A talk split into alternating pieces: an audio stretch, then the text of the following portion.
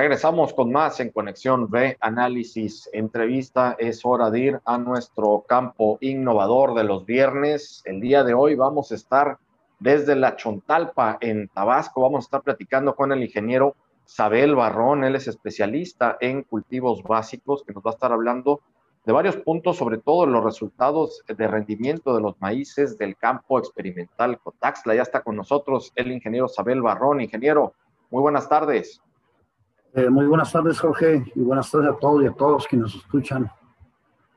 Ingeniero, pues eh, gracias desde allá de Tabasco, platicas con nosotros eh, sobre pues esto, los rendimientos de, los resultados, sobre todo de los maíces del campo experimental Cotaxla. Sabemos que el INIFAB ya son muchas décadas que llevan trabajando en esta tecnología para mejorar el rendimiento y la productividad de los productores en, pues, pues, de distintos de distintos cultivos, pero en especial el de los maíces. ¿Qué, ¿Qué, nos puedes hablar de lo que has estudiado de estos maíces del campo experimental Cotaxla?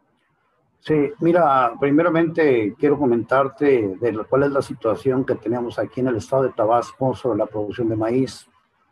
Eh, eh, mucha gente posiblemente piensa que por la cantidad de agua que, que nos cae por acá, eh, no tenemos déficit de humedad o, las condiciones para el cultivo del maíz son adecuadas. Sin embargo, no es así. De tal manera que en la actualidad eh, estamos cosechando alrededor de 78 mil hectáreas. Y el volumen de producción es alrededor de 150 mil hectáreas, eh, perdón, toneladas, con un valor de la producción de alrededor de 600 millones de pesos. El rendimiento anda abajo del 1.9 toneladas por hectárea. Sin embargo, eh, la demanda estatal eh, apenas se cubre quizás en un 40%, de tal manera que los, lo que se requiere tenemos que importarlo de estados como Veracruz o como Chiapas, lo más cercano posible, ¿no? Entonces, este, pues sí, definitivamente hay problemas que tenemos que ir resolviendo a través del tiempo y a través de la, de la investigación, eh, de tal manera que eh, sí tenemos por ahí algunas alternativas eh, para el manejo de toda esta problemática presente en el campo tabasqueño.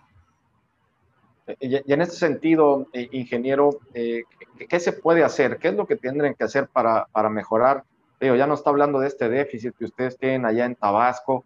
Eh, eh, por ejemplo, echan mano, nos dice, ¿no? De, Veracruz, de Chiapas. ¿Qué más poder hacer para poder eh, pues, generar un mayor rendimiento y sobre todo productividad en los productores?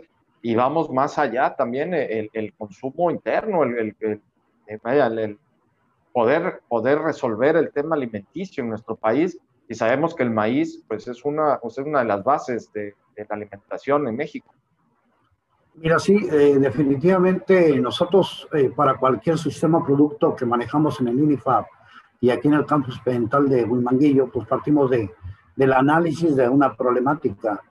Esa problemática en Tabasco este, pues es, muy vasta. Eh, por ejemplo, tenemos problemas de suelos ácidos, tenemos problemas de excesos de agua en el ciclo primavera-verano, deficiencias de agua en el ciclo otoño-invierno, y otros problemas de manejo eh, en el cultivo. Entonces, todas las acciones eh, o algunas de las acciones que manejamos para, para, resolver esta problemática precisamente es el mejoramiento genético. El mejoramiento genético que es, creo que es una de las vías viables para poder resolver, por ejemplo, la acidez de los suelos. Podemos generar en un momento determinado variedades que toleren ciertos grados de acidez, de tal manera que su rendimiento no se vea eh, mermado drásticamente. Así también eh, generar materiales eh, genéticos que de alguna manera también soporten condiciones de alta humedad y de sequía. En ese sentido se ha venido trabajando. Y lógicamente hemos este, generado, evaluado junto con el campo experimental de Cotazla, que pertenece al UNIPA, materiales que tienen muy buen rendimiento, muy buen comportamiento agronómico aquí en el estado de Tabasco. Tal es el caso de dos híbridos que en la actualidad recomendamos, como es el H520 y el híbrido H567. Es importante mencionar que para cada uno de estos materiales tenemos que eh, buscar su manejo eh, agronómico para que puedan expresar definitivamente eh, su potencial de rendimiento. Aquí en el estado de Tabasco tenemos el problema de que es una agricultura de autoconsumo. Entonces, eh, el acceso a nuevas innovaciones por parte de los productores de bajos recursos es, se les dificulta.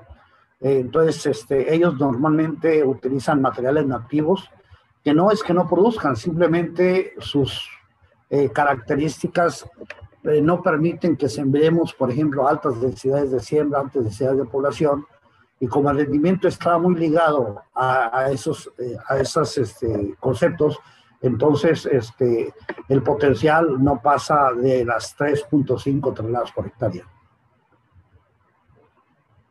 No, pues es, es, interesante esto que nos dice, ingeniero, y ya para, para, para ir eh, cerrando esta, pues esta información, esta idea completa que nos está eh, generando, eh, ¿se puede transferir o hacen este tipo de transferencia tecnológica, por ejemplo, entre los campos? ¿Ustedes puede funcionar lo que ustedes hacen allá en Tabasco, que se aplique, por ejemplo, acá en Veracruz y lo que se hace en Veracruz se aplique allá en Tabasco? ¿Sí, ¿Sí, se puede hacer esta, esta transferencia tecnológica? Nos dice que, bueno, pues también hay alguna cierta no sé si sea resistencia, pero, pero bueno, sí hay, hay algunos productores que luego no aceptan mucho eh, los, cambios. Eh, definitivamente, eh, como te menciono, yo soy parte de un grupo de investigadores a nivel regional. Estoy hablando de nivel regional, lo que es Veracruz, Tabasco y Puebla. Entonces, todos los materiales que, que se forman en Cotazla, por ejemplo, nosotros los probamos aquí en Tabasco. De tal manera que en algunos momentos hay coincidencias de que estos materiales funcionan bien tanto para Veracruz como para Tabasco. Incluso nosotros, nuestro margen eh, de, vamos a decir, de acompañamiento técnico con productores también puede servir nuestras recomendaciones para el sur de Veracruz y para el norte de Chiapas, incluso parte de la colindancia con Campeche. Entonces, eh, son pruebas que se hacen a nivel regional y que definitivamente las tecnologías que nosotros eh, de alguna manera liberamos acá para el Estado, son tecnologías que también pueden utilizarse en estas regiones del país.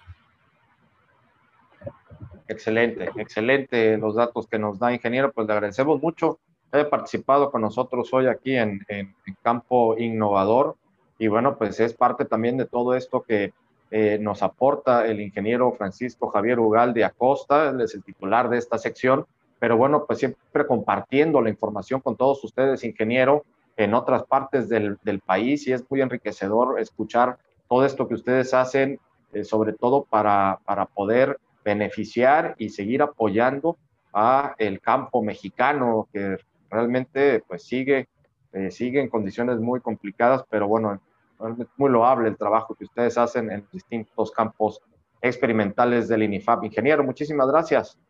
No, gracias a ti, Jorge, y pues gracias al auditorio que nos, nos escucha y que seguramente puedan resultar algunas dudas. Estamos en el campo experimental de Humanguillo, aquí en la región de Lechontalpa, para lo que gusten y, y sirva la información que nosotros generamos. Muchísimas gracias por la atención. No, claro que sí, les mandamos un saludo y un abrazo muy fuerte allá a todos ustedes en, en Tabasco, en la Chontalpa y en general a todo el, el sureste mexicano. Vámonos al corte, regresamos con más.